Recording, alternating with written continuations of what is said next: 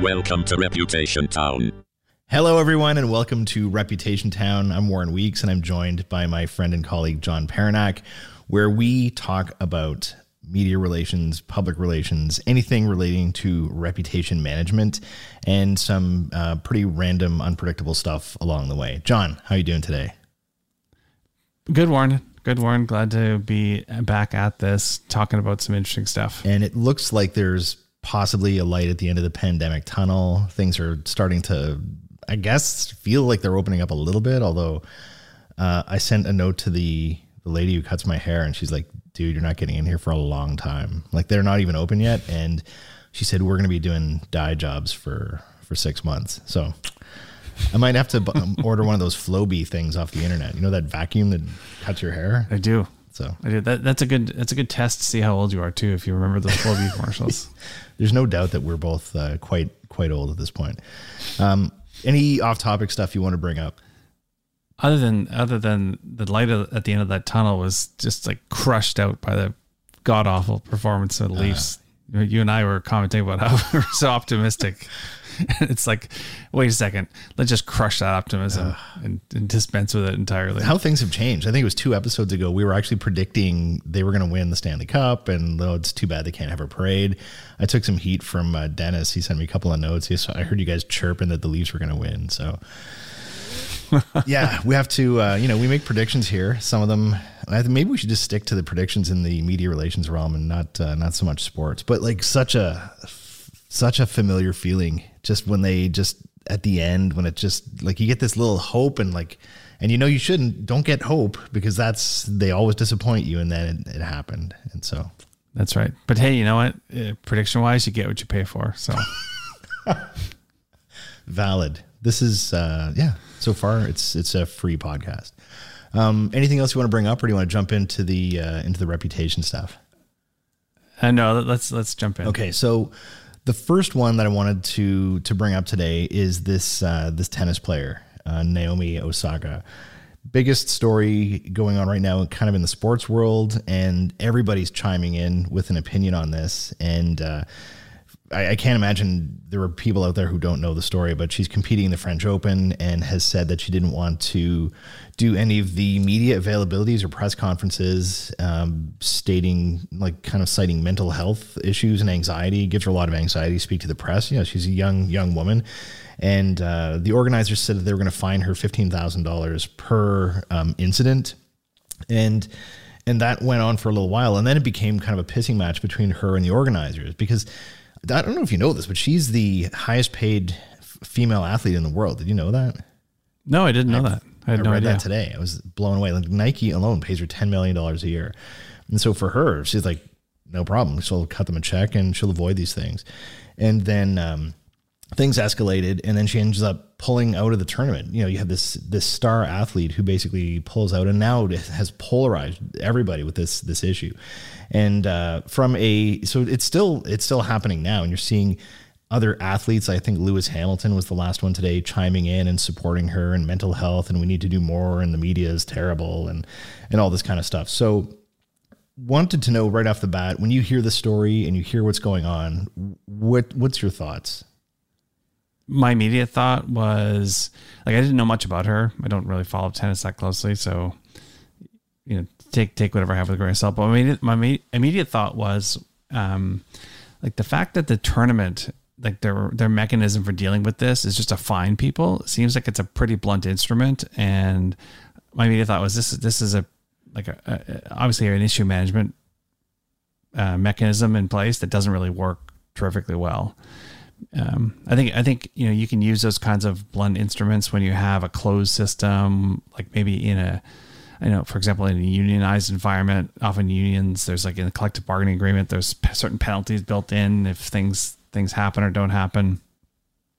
But I just thought that the the, the tournament itself was was pretty ham fisted in the way it uh, the way it managed it, and and um, it was only after I started reading more about it that I started to appreciate um, uh, sort of the the amount of spotlight that was put on her. And you know I, I kind of sympathize that um, you know not not everyone needs to subject themselves to that um, that kind of scrutiny. And so, you know, the fact that she decided to pull out and and leave the tournament, um, I, I certainly didn't criticize criticize her for it. I felt like you know individuals have to make their own choices. But it seems like a real no win situation. Like the tournament organizers look like bullies. She doesn't get to compete yeah. in this event that she might have gone gone on to win. Who knows?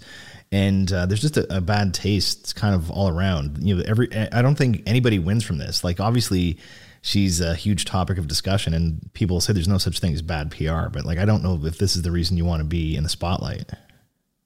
I agreed, agreed. And you know, at the end of the day, she she you know, just deconstructing it from a reputational standpoint, she maintains the higher ground because, as you just pointed out, the the tournament looks like the bully, she looks like the victim, um, and um, and so she she comes out of this uh, with the upper hand.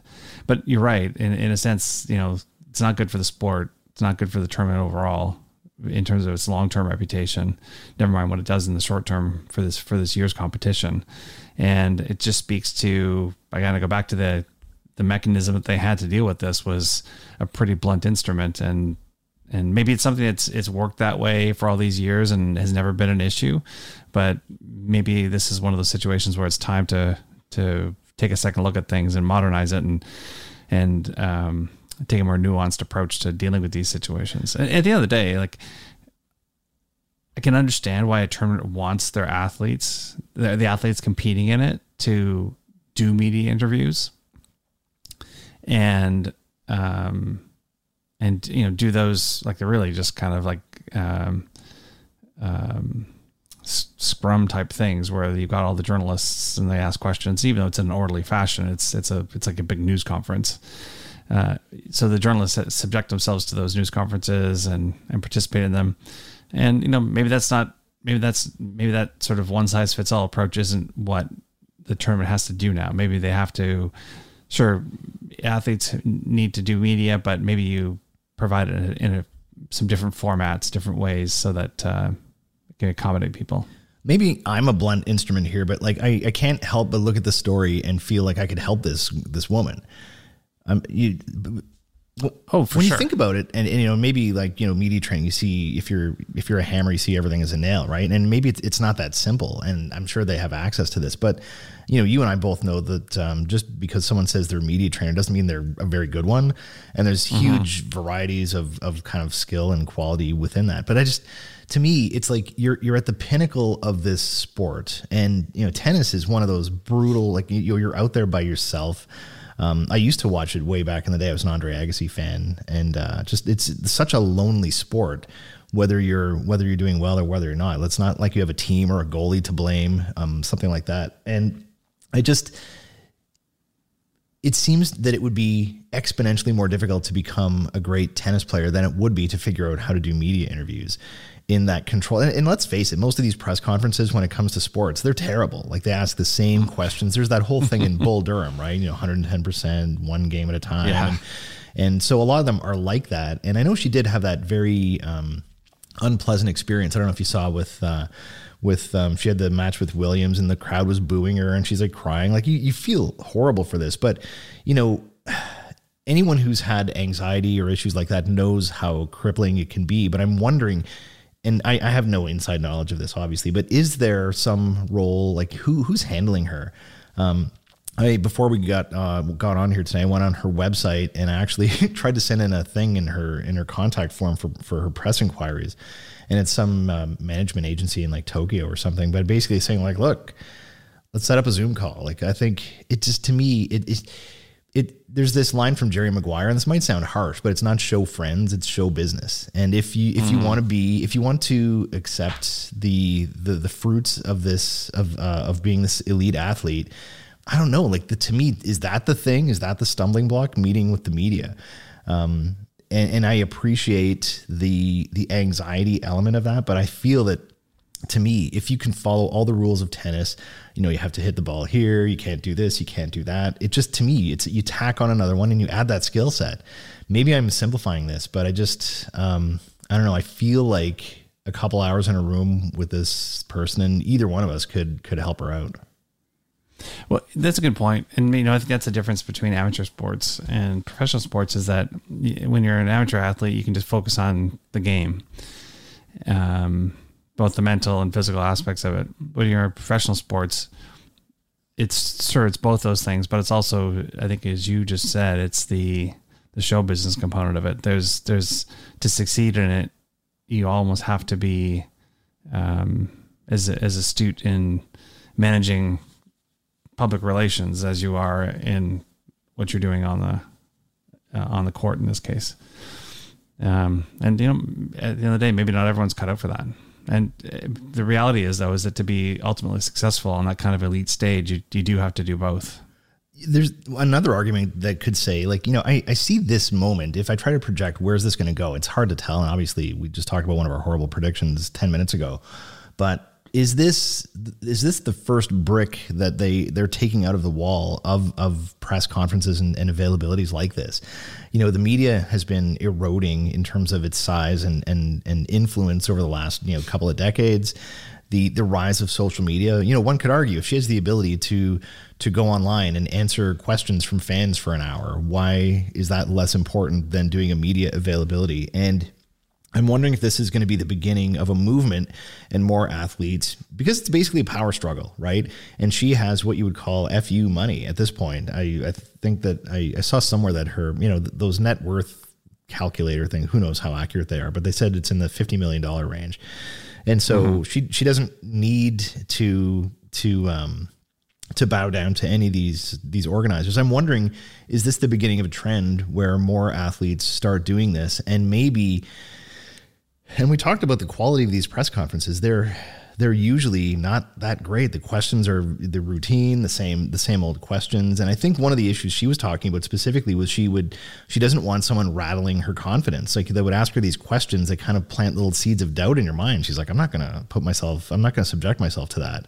And so you have some reporters who can be kind of dickish in that way. And so I, I can't help but wonder a year from now, two years from now, if we're going to see more people jumping on this bandwagon. It becomes this wave, and eventually we figure out a new way to do this, or uh, they have to rethink it because it's basically the same old, um, the same old process they've had for you know fifty years.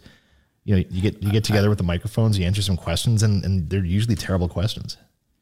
So I, I, think this is already happening, right? I think this is happening in the tech space, and I think, like I know, I personally encourage a lot of clients to do this when it comes to getting a message out. You have so much ability to control a message on your own, on platforms, and through conduits you have full control over that work parallel to the traditional media. That it is critical you take advantage of them. So a great example of this is Coinbase, um, the people are familiar yeah. with. It's a cryptocurrency company. Went public recently um, in in the U.S. They made the choice that look, we are just we are just going to take an approach where we're going to go direct to our audience. We're we're going to uh, you know engage with media when appropriate, but that's not going to be our primary form of communication. We're going to use our platform uh, a blog they set up to fact check articles. They're going to use it as a, a, mechanism to deliver communications directly to the stakeholders they think are important. And they've got a, you know, they did a blog post. Uh, what date is this? Um, May 26th, where they just talk about how, the, you know, these are the criteria we're going to do it under. These are the principles we're going to we're to follow and here's how we're going to we're to manage the conversation going forward so in in a sense you know, we're going to bypass the media entirely. And I wonder if at some point, um, you know, a lot of these these uh, elite athletes, if they don't just do the same thing, if they are if they aren't already, the the I guess the point of tension is is that if you're that's fine for the athlete, but if you're the the competition, you have an interest in feeding the traditional media and making sure that traditional media has access to your athletes. So um, she uh, the the is important to still maintain some connectivity there. So it, it, I think this is still evolving, but you can see seeds of this starting already. Mm, interesting to watch. Um, it's you know uh, again, I, I, feel like it's a, a no-win situation right now, and um, I think partly to blame are the are the journalists, frankly.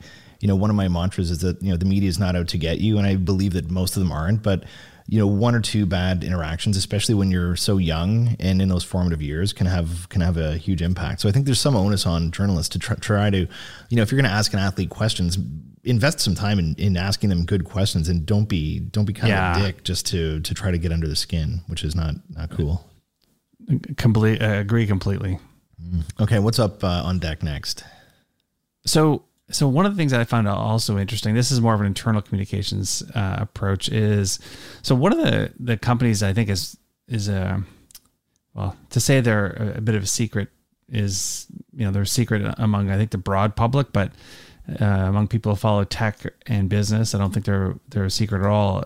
Uh, is one of the great Canadian success stories in recent years is Shopify.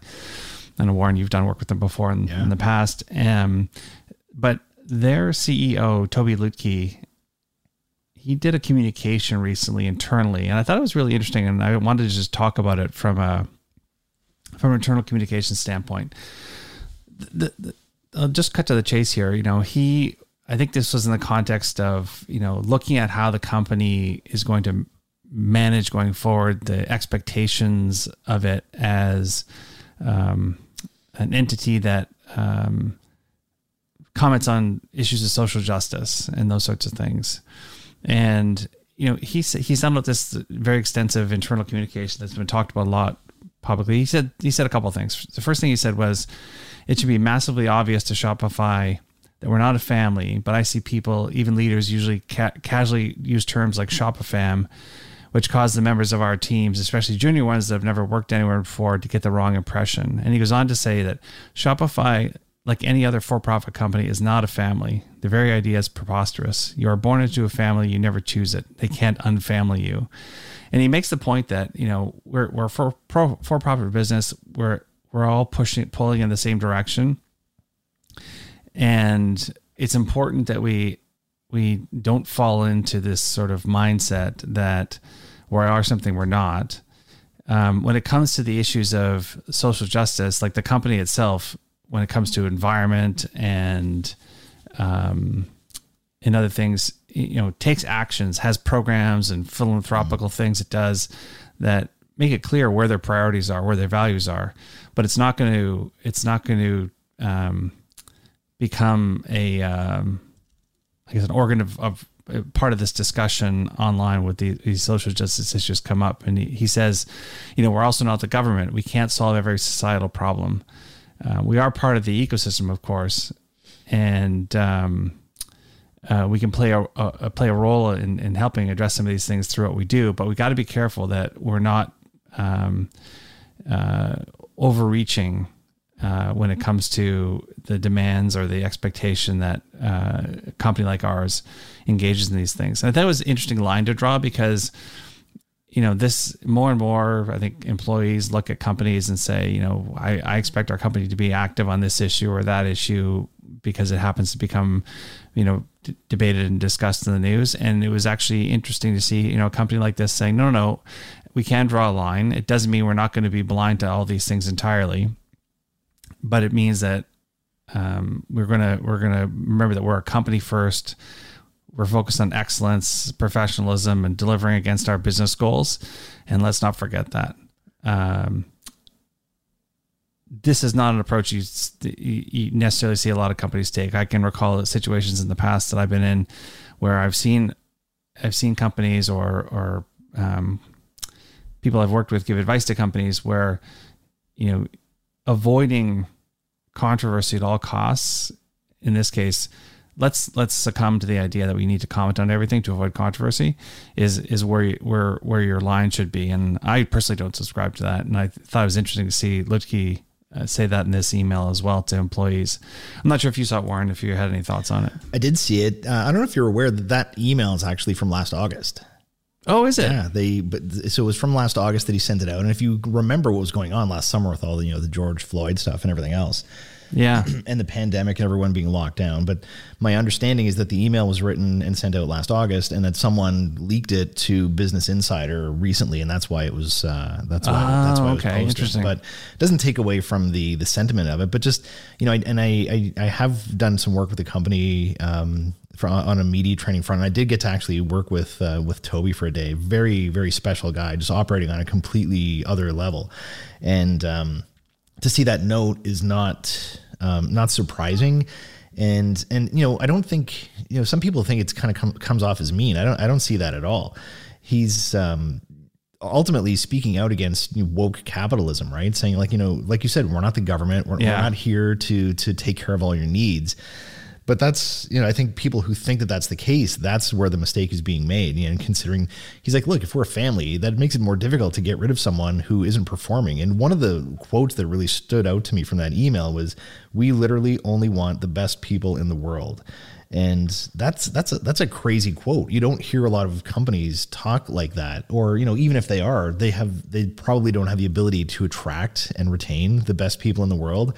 This is a company that um, you know, for anyone who, you know, in Canada, it's a huge success story. A lot of people in the States probably are not aware of it.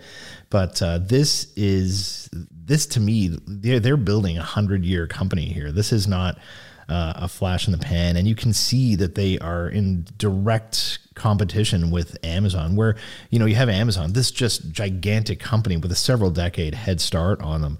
But um, you know what Amazon does is they go. And it's amazing that you can order something and it shows up on your doorstep 24 hours later. Like that's that's bonkers. But at the same time, I don't know if you've, you've probably heard about. Like you're the guy who put me on Amazon Prime uh, a number of years back. But you know, let's say, did you know that Amazon is the biggest supplier of batteries now in the world to the public? And so, like, what happens is someone will sell a product on Amazon. Amazon will look at the the metrics of those products, and then they will basically copy those products, sell them cheaper, and then block those merchants from selling on their platform. And Shopify is doing the exact opposite. They're actually they call it arming the rebels, and so Yeah. they are and. Um, I I have become a Shopify, Shopify merchant in this past year. You know, I put that course together and I had to figure out all the sort of e-commerce stuff, and it's an amazing, amazing platform. And uh, so the note was not surprising. And you know, I have I have to think that you know he's not going to send that out without thinking that it's probably going to get leaked to the media. I don't think any CEO today if you're going to put it together, you know, one of those kind of Jerry Maguire mission statements and send it out to your team, I have to, you have to assume that it's going to end up in the hands of a journalist. And so um, I'm sure that that was partly like, I don't think he was doing it because of that, but I think you have to assume that that's going to be the case. But, um, it really helps draw that line because you know you, you see these little and I've been out of the corporate world, but you know, I know a lot of people who are in it and you see these little pods of people and they have these little echo chambers, these little woke echo chambers where they start complaining about this and that and they can become these little infectious things in your company. And he came out in a very clear, um, but I thought in a really rational way and kind of shut that down. So I thought that was, it was a great email. I thought so too. And you know, the, the, the, if I boil it down, it's it's this idea: it, to be successful on this level, it's about striving for excellence at all times and all things. Like even this sounds ridiculous, but even in the most marginal parts of the business, we're going to try and do the best job possible and strive for excellence. I don't care if it is cleaning the lunchroom; like it is going to be, it's, it's going to like excellence from top to bottom as opposed to leading by trying to avoid um, uh, avoid upsetting everyone or anyone, right? This idea that we have to be, you know, good management is about um, avoiding any kind of controversy or avoiding any kind of uh, situation where we might might not um, uh, we may do something that may not align with the people's expectations. If we have high expectations, we have to hold them across the organization. And I think you know this is this is kind of refreshing from a communication standpoint to see someone taking this clear line. Um, at the end of the day, that's what what great communication starts from: simple ideas that are communicated really clearly. And I think he's done that in this case. There's another line from that email where he says, We also can't take care of all your needs. And he's talking to his employees here, but we will try our best to take care of the ones that ensure you can support our mission. So I don't know if they still do this. And I'm not sure if you're aware, but one of the things Shopify would do for employees is they would pay to have your, your, your, your living space cleaned. Like they would have like, um, like cleaning service go in to clean your house or your apartment or your condo or whatever.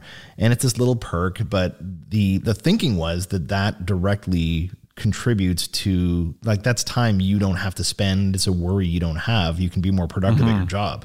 And so this wasn't just like having a foosball table in the the lunchroom. This was how how do we make it scalable across the organization that our people have more time and how can we we do this thing so it's not just um, something that they're just this gratuitous thing that they're throwing out there that this so it's, to them supports their mission and there It was all another ties back strategically. yeah, and there's another reference in there where he said every single person in this company should be able to articulate how they're helping us in our mission, no matter what their role is. Kind of to the quote that you mentioned before. Um, it's so it's it's uh, not the first that we've seen from him like this. And the guy, I don't I don't even know if he's 40 years old yet, so he's got many years ahead of him to keep doing this. But he he's a, a very original thinker. Great leader, and uh, I think we're going to see a lot more of this kind of stuff from Shopify down the road. I agree. Um, now you you have this obsession with the royal family. You wanted to talk about them again, I believe. Well, so it's the, well, I suppose you have to keep going back to them. But uh, I, t- I talked about it, just highlighted it a, an episode ago, I think, where just rewind. So go back to 1995.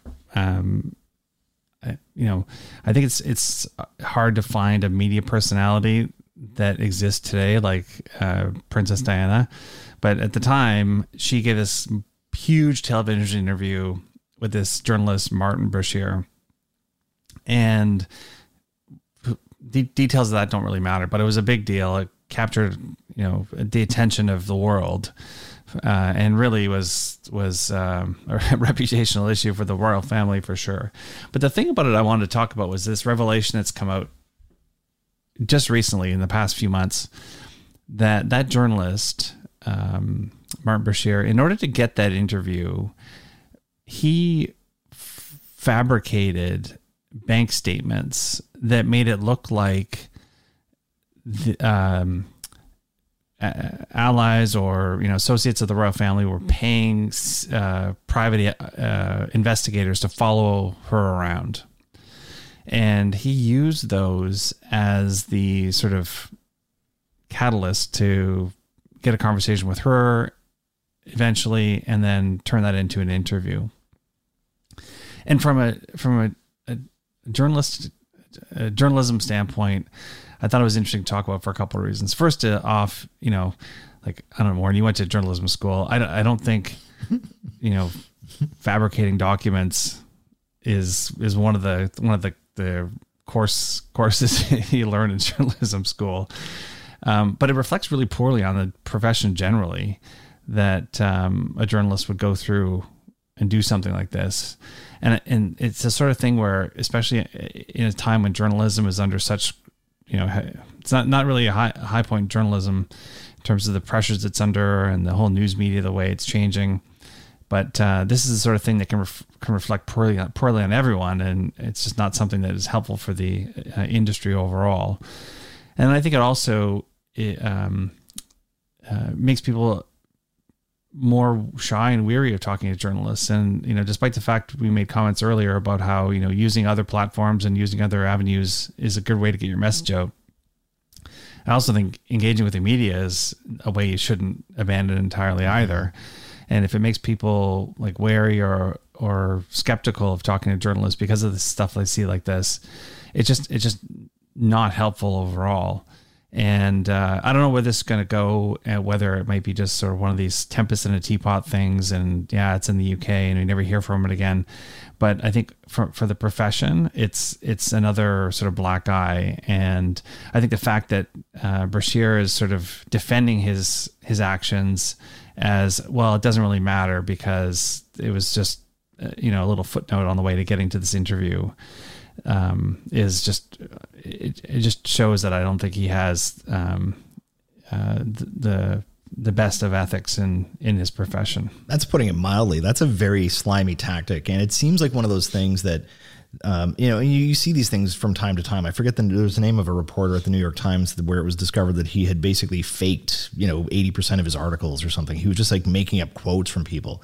And so, yeah, there's there's definitely a thing called journalism ethics. A lot of people say, "Oh, well, that's an oxymoron," and journalists aren't. But like, there are so many out there who are trying to do a good job, and it takes one of these pinheads to um, to give the, the the profession a bad name because these are the ones that stand out. But to me, to fake documents like this, to and that interview, you could argue that that, that interview changed the course of her life, not for the better. Mm-hmm.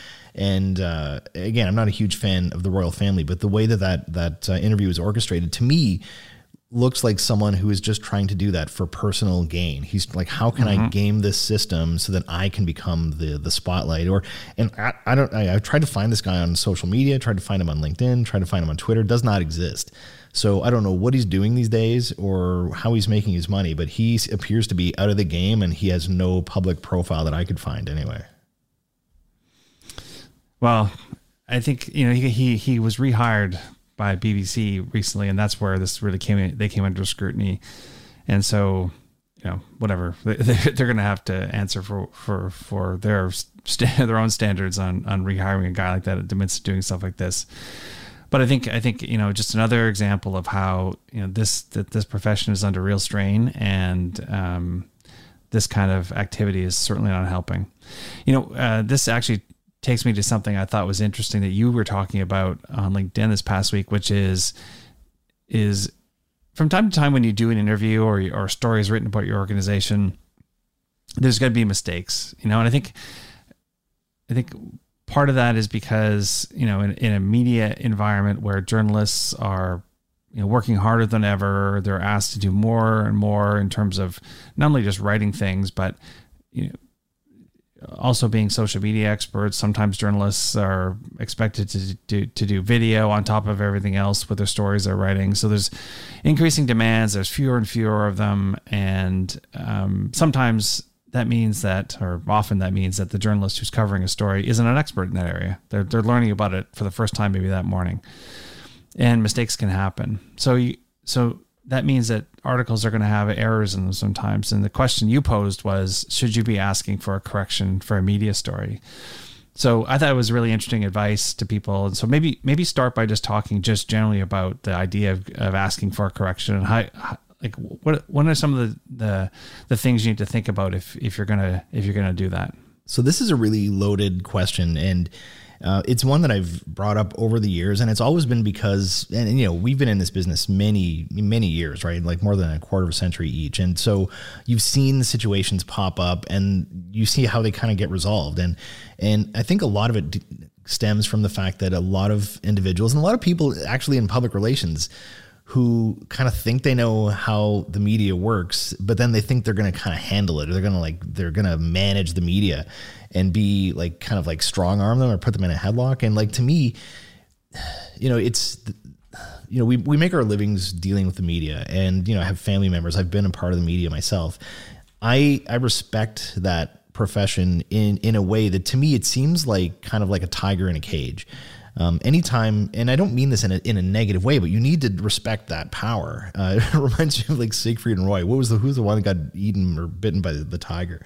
Like you always have to be on alert, and um, so I have a whole bunch of thoughts swirling around about this, but but over the years, we, you know, working in agencies, I would see uh, clients who would be very, you know, there'd be one little piece of an article that they didn't like, or in one case, this is back in the '90s, but there was a company that from from out west, and yeah, I won't mention their name, but I think it was a tech company, and they, someone at the the the agency that I was working at, secured this great feature story for them, and the the name of the company the way that they had uh, articulated their name from their branding standpoint was in all capitals.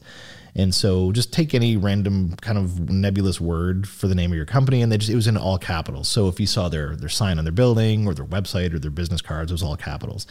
And so they get this glowing article and I think it was the Calgary Herald, like just you know big picture of the founders and story and here's what we're doing and like this is the kind of story that you you dream of getting for a client. Like it might happen like once every couple of years.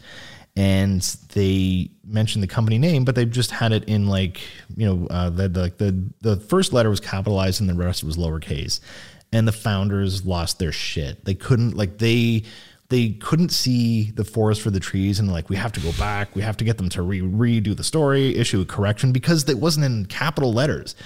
And these are these are smart people. These are seasoned executives smart people. And i'm just shaking my head. And i think eventually they were they were talked off the ledge in, in a way to say look you know you really have to pick your battles a little more carefully. That's a really ridiculous example of one. But my my philosophy on on corrections is first of all even if you get one it's going to be on page 92 and no one's going to remember the original reference. So make every effort that you can to get it right the first time. Um, so if there's any clarification or if you're you're dealing with a journalist, and you can even ask them like, look, do you have any questions about any of the stuff that I mentioned? If you're dealing with a trade publication, they will often send you your quotes to review. A mainstream outlet would never do that, but you know if you're working with a trade publication, they'll send you your quotes. You can look at them, spot some things you need to correct. You can do that. Um, but try to get it right the first time. Now, if there is a factual error, um, one of the things that I've done in the past couple of years now, there might be a printed version of a newspaper that goes out. You're not going to be able to change that but you can make a change to the version that's on their website, right? And so it comes down to being polite and sending an email to the journalist. And the way that I would recommend people do it is you don't basically attack them and saying, you know, you got this thing wrong, we demand a correction.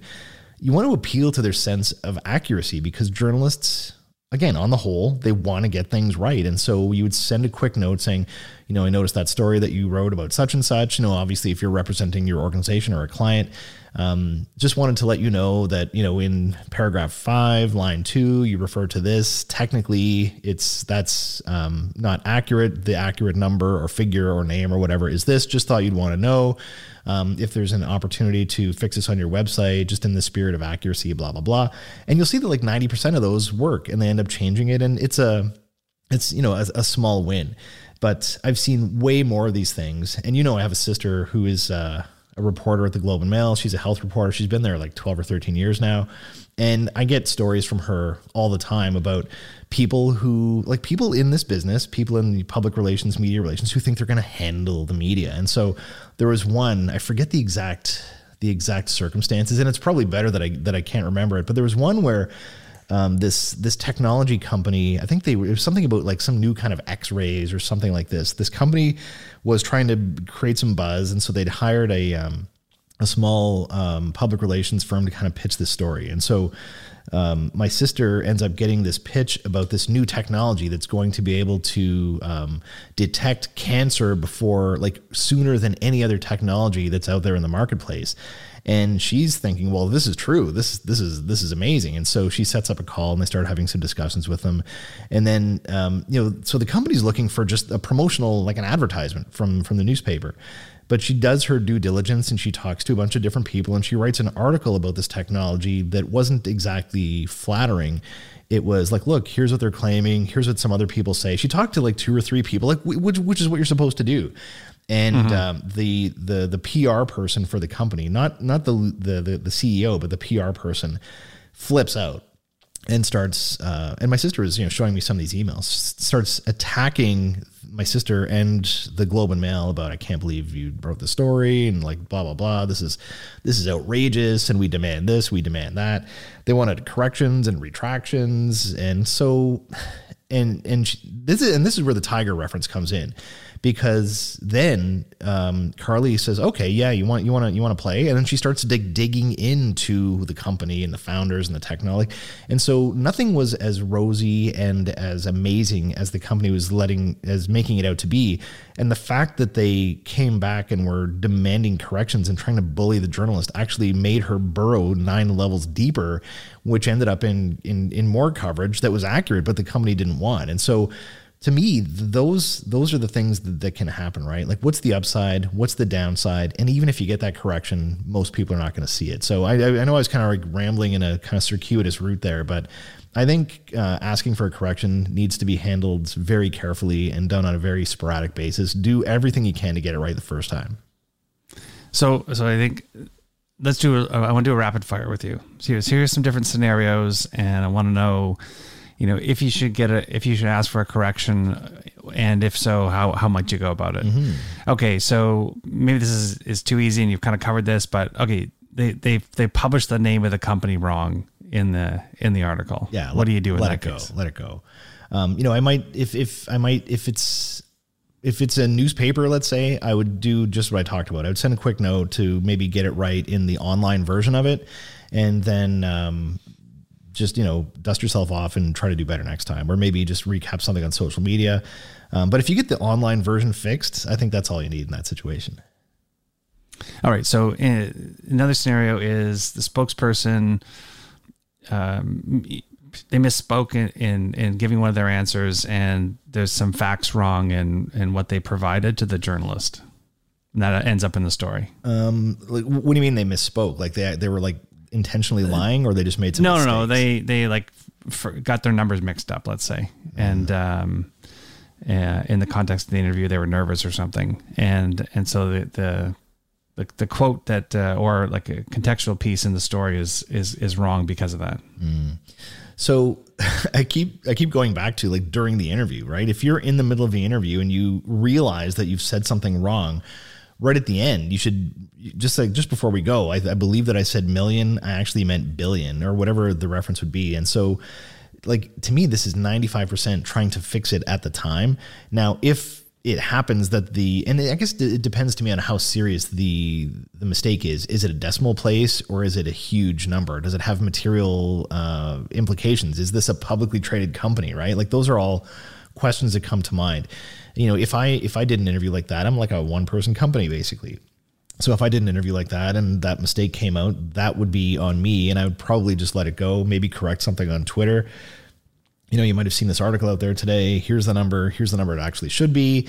Um, but if it's something uh, with with a large company that this is going to have a material impact on their financial uh, reporting or something like that, then I would probably go back to the reporter and, and request one. So story appears, and in this scenario, the um, there's there's a there's a third party that said something uh, as the journalist was was doing their due diligence around the the story. Third party has said something, and and what the third party is saying is is wrong. They've got the wrong data. You can you can show that the that the data is different. Um, do you go back to the journalist in that case? So this is one that that the the quote that comes to mind for me is that the only part you have control over in an interview is what's between the quotes that are attributed to you. So you don't get to write the headline, you don't get to write the intro, and the journalist may. And I just referenced this with uh, with with my sister. She'll talk to two or three different people for a story. You don't get to influence what those other individuals are going to say, and so from time to time you will see and this happens all the time you'll see you know they'll ask someone from management and they'll ask someone from the union and they might have very differing opinions and and that's one of the reasons that you do that. But you know if the person's information from this third party is just completely inaccurate um, again it doesn't to me as long as i got my quotes right and i'm happy with those that's kind of a win. And it again it depends on the seriousness of what they said. Was it uh, was it a minor thing or was it a major thing? That would probably play into my decision of how I'm going to handle that. Um, I think today I would be more likely to um, speak directly to my audience, whether it's through an email list, whether it's through um, you know whatever your big social media platform is. You know, some organizations this is going to be Facebook. For other ones, it's going to be LinkedIn or Twitter.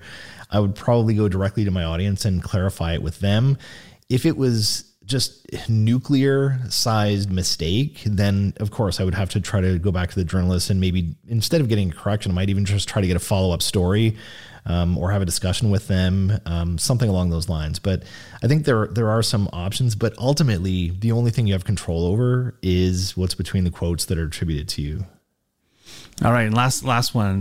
This may be a, you've already may have already answered this, but journalist has a quote precisely just as you delivered it, but you, you're really unhappy with the tone of the of the article around the quote, um, and and and you know the as a company you're upset that that um, it it it just doesn't just doesn't you, you don't feel it aligns with with the the facts that you feel like are, are true. Um ceo is pressing you to, to to go get that fixed because it doesn't look good for us and i think that i think that's maybe the example you gave with car with carly but what do you do in that situation Yeah. Um, this is where you'll often hear people say I was taken out of context, or you know they were out to get us. There was a hatchet piece, and not necessarily the case. I think people are very thin-skinned when it comes to their media coverage because there's so much scrutiny and ego and all those other elements around it, and so you know if if the quote was was accurate that's that's one thing right? Like that's something that you actually said. If you're not happy with the quote that's that's kind of on you. The the larger piece i think i think it it refers back to the story i, I talked about that medical technology company where um, you don't get to like if you want to be in control of it buy an ad. You know go on facebook and buy an ad. Create a video or do a little write-up and just put everything you want in there and get your visa card out or your mastercard and and throw it up on the internet. But when you're dealing with journalists, you're not going to have control over the tone. And and you know this might sound kind of preachy, but I would go back and say, look, it, something didn't work along the way. Either us assessing this as a media opportunity because you don't have to say yes to all of them. And if this if this was something that you proactively created, you know you have to go through the steps. Like you can influence the tone of the story based on the information that you give and the stories and the the analogies and the anecdotes. You know you have direct control over your quotes but you can actually influence some of those other things by having a great interview. And so you know just when you see examples of horrible interviews and amazing interviews you see what a gulf there is between those two um, those two individuals. Like did you see uh, did you see the founder of uh, Paramount Fine Foods the other day when that restaurant burned down? Did you see the interview that he did? No, I didn't see that. So it's on my uh, it's on my Twitter page. It's like uh, a couple. It's probably a couple days down by now. But um, this this is this is an individual who have you ever eaten there before? Uh, yeah, I have. It's a great food. They're on. Uh, they have one on on Applebee near near us, and um, so he has been on my radar over the past year and a half because he's been doing a lot of work helping to feed you know less fortunate people during the pandemic. And he's been a great spokesperson for the hospitality industry and the restaurant industry. Obviously he's done very well but he's a very hardworking guy and seems to be like a legitimately just a genuine great dude. And so there's this horrible fire at one of their flagship, like one maybe their first or one of their first locations, just destroys the place. And he does an interview. It wasn't even an interview; it was more of a statement where the journalist has him on camera. He's sitting there on the scene. You see the fire trucks and everything else. The, the restaurant is just gutted, and you can imagine what most CEOs, what most owners would be doing in that moment. You'd be you'd be freaking out. You'd be you know pacing around. You'd be you know putting your hand on your head. You'd be one you know talking to your accountant and your lawyers and all the different things. And his interview, I think it's about two minutes long. The statement that he gives, it's unbelievable where he just talks about the fact that um, you know he's just glad that everybody was safe, and it's not so much about the financial aspect. And you know uh, our staff is safe. We want to say thank you to all the the firefighters and the first responders and everyone who's here. You know it's been a, a tough year for all of us in the restaurant industry like he's hitting all these marks and it doesn't sound to me like someone who's going down a script and like ticking boxes of things that you're supposed to say this this is muscle memory of an ethical great leader and all of that stuff comes through in this interview. And he says yeah you know we will rebuild. There will be there you know the light will come back from this. And again he's thanking everyone. To me that is you know most executives most owners wouldn't be able to pull that interview off in that moment. And then they would complain about their media coverage. And so to me the best way to avoid having to uh, ask for a correction or having someone who wasn't pleased with the article is just do your homework, do your reps in the gym, so to speak, do practice interviews, get feedback. And they're not all going to be just, you know, you've knocked it out of the park, five star interviews. You know, you will have some that are not as great as others. Dust yourself off, see what you can learn, and try it again. Great advice, Warren. I don't know if it's great advice. I, it feels like I'm just kind of like rambling half the time. no, I think I think it was I, I, I think you gave the, the right the right approach to each of those situations, and it, you know it's one of these things where there's not, there's not a, an obvious reference book where you can turn and say, oh, in this situation, here's what you do. But I think the the guidance you gave generally gives people a good sense of what how, how to evaluate those circumstances. Well, you've and dealt with a lot to, of this. You, have dealt with this it, over your career. What's your do you have like a basic philosophy of corrections? It it aligns with what you're saying. It's at first off, let's look at the bigger picture and is what's in the story generally correct? Because most people when they see a story are not going to be parsing every detail. They're going to remember after the fact. They're going to remember like what was the general theme of that story. Like Yeah. did, there's maybe one thing that comes from it. I liked what they that guy said, or that guy seemed like a jerk.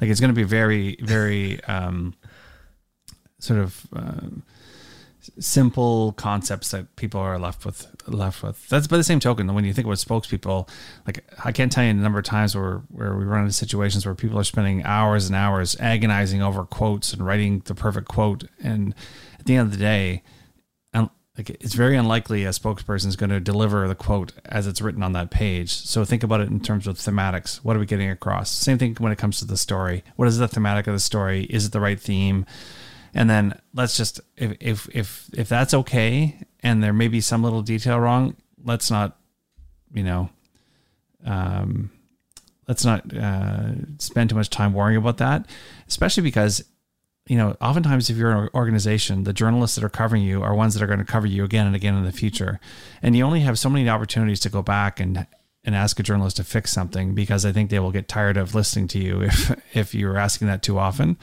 And so you know you have a limited amount of capital in that regard spend that capital wisely only use it when you absolutely have to and and in most of the situations that i you know we're, we're prompting you with it, you really wouldn't necessarily like like I think you said like unless it's it's, it's a mission critical thing Yeah. and it's like a life or death situation or you know capital markets moving thing um, chances are it's not something you need to get fixed if the story generally is correct Yeah. Um, I found that interview, or it's like a 58 second clip. Do you want to hear it from that guy? yeah Okay. Hopefully this works. First of all, Mohammed, uh, you must be in shock. I mean, this is one. Of, this is a very important store for you. Yeah, the store is very important for us all at Paramount. Most importantly, the staff are safe and the support of the community. The fire department and the chief, they've been here for hours. They've done an ama- amazing work. Thank you very much, everyone, for the messages. You know, it's not about the financial part of it. This store means is one of my babies. You know, it put us on, on the map, and it means so much to all of us at Paramount. So, you know, we'll rebuild again. I always say the light will always come. This year has been very difficult for all of us, especially in the restaurant industry. But you know what? To everyone out there, the light will come for sure. Despite this, my staff are safe, and that's the most important. And the community came together for us. A lot of people are here, and they're showing their support, and for that, I appreciate it. Masterclass. Yeah, it's great. It's a great interview, especially you know the the the general principle of not putting the spotlight on yourself, put it on the people that are important around you in those situations, and, and make sure that people see that you have their interest first. And he he did that. Like this is going to become part of my deck now. Um, you know, it, it wasn't even a back and forth. It was a, it was a one minute statement, not even a minute, and he hit everything, everything that you would want to hit. And uh, and to me, it doesn't seem like you can tell when a CEO is kind of reading off bullet points or trying to like tick boxes. This seems like a genuine dude who he'd be saying the same things if the cameras were off. And I have to say, I had dinner there. I ordered dinner for me and my kids from there that night because of that interview. I'm like, Jesus, I want to I want to try to help this guy out. And so people say, what's the ROI of a great interview? I would say I would say that. And obviously he has insurance and everything for the restaurant, hopefully. But um, but to me, it's so rare. You know, we we spend most of our time here ripping companies and people because there's so many examples of people doing it poorly. And the examples of them really crushing it are so few and far between that I thought I'd want to you know celebrate one and highlight it. And that to me is really how it's done. Can't say it better myself. Anything else you want to add before we wrap it up for this week? No, I think that's uh, that was a good discussion. I enjoyed that one. All right, we'll have to keep uh, keep an eye on Twitter and Google News and see what's going on and uh, who will be in our crosshairs next week. Um, just to bring it back to hockey before we uh, before we close it off. Uh, now that our prediction is, it's impossible for our prediction to come true of the Leafs. Who do you think is going to actually win the Stanley Cup this year? So in watching some of the west west uh, coast teams, I don't know about you, but well, not that not that Colorado's on the west coast, but it's in the western side of the country. Like when they when you watch them play hockey, it's like they're playing at a different level than than some of the games I was watching in the East. So I can't. I don't know. I, I'm looking at them. I'm looking at Tampa. That would be like a clash of titans uh, in the final. Um, but I'd probably go with Colorado. Really? So Well, Cod- what's- Kadri will. I I don't know. I just I uh I guess after after Toronto, my uh, my the team I feel an affinity for is probably Vegas for for some Hmm. reason. You know, I just went to the I was at their opening game. A whole bunch of us went down there. You know, my dad and a bunch of his buddies. And uh, one of my sisters. It was just a really cool, and the, what they did that year, this kind of ragtag team of kind of third line guys who you know made a serious run for the Stanley Cup was uh, was kind of cool. But like that, they don't seem to be firing on all cylinders right now. So I don't know. As long as Montreal doesn't win, I'll be pretty happy. I can agree- there completely. I don't want to alienate any listeners, but man, I'm not uh, not a fan. Although to see that guy get crushed the other night was terrible. That was that was really ugly to watch. What what's your thought on the hit? Not to again, we should probably just spin this off into a hockey podcast, but the the Scheifele hit. What do you what do you think of that? Well, I didn't like it because it was obvious he'd already scored. And I know the players will say, "Oh, it's all happening so fast," and blah blah blah blah blah. Like if he was, re- if he really just wanted to stop him from scoring, he could have used his stick to try and knock the puck away or something. But instead, he was like lining him up for to take him out. And I think it was more just being pissed off than it was an actual hockey play. So I didn't like it for that reason. I think I saw he got suspended for four games, which is more than some people thought. Yeah. But uh, I'm not too disappointed to see that. Like, because because at the end of the day, like these are coworkers, even though they're on different teams, they're part of the same union. And when you're when you're you know delivering those kinds of checks to people who could be you the next week, I don't know. It just it just doesn't seem like it's a it's the right thing. It's sickening to see, uh, you know, the, the way he like he was out before he hit the ground. It just makes you, it Yeah. makes your stomach feel sick. And he's had concussion issues before, I understand. Oh, really? Oh, think so. more reason to be concerned then. But um, you know, the dilemma is you have this, you know, a star player on the other team, and so that's almost guaranteed that Montreal is going to win the series now. Well, we'll see. Who knows, right? But but um This- yeah. And that's the other thing too, right? If you're the if you are the leader of that team, like think about your team first, right? Does it, it was that was that a smart play then? Yeah, So unfortunate. anyway, it, it'd be interesting to watch. Um, eh, but uh, if if if for some reason Montreal does make it through, it goes down to the U.S. into that final final four, You think they're going to get smoked? they're going to get ground up ground up pretty quickly. Carey Price is playing out of his head, though. I know that only gets you so far when the rest of your team is sort of okay. Famous last words. We might be replaying this as they plan their parade. Like I said, you get what you pay for. And on that note, we'll wrap it up. Great chat and uh, have a great weekend. We'll talk to you next week. Thanks, Warren. You too.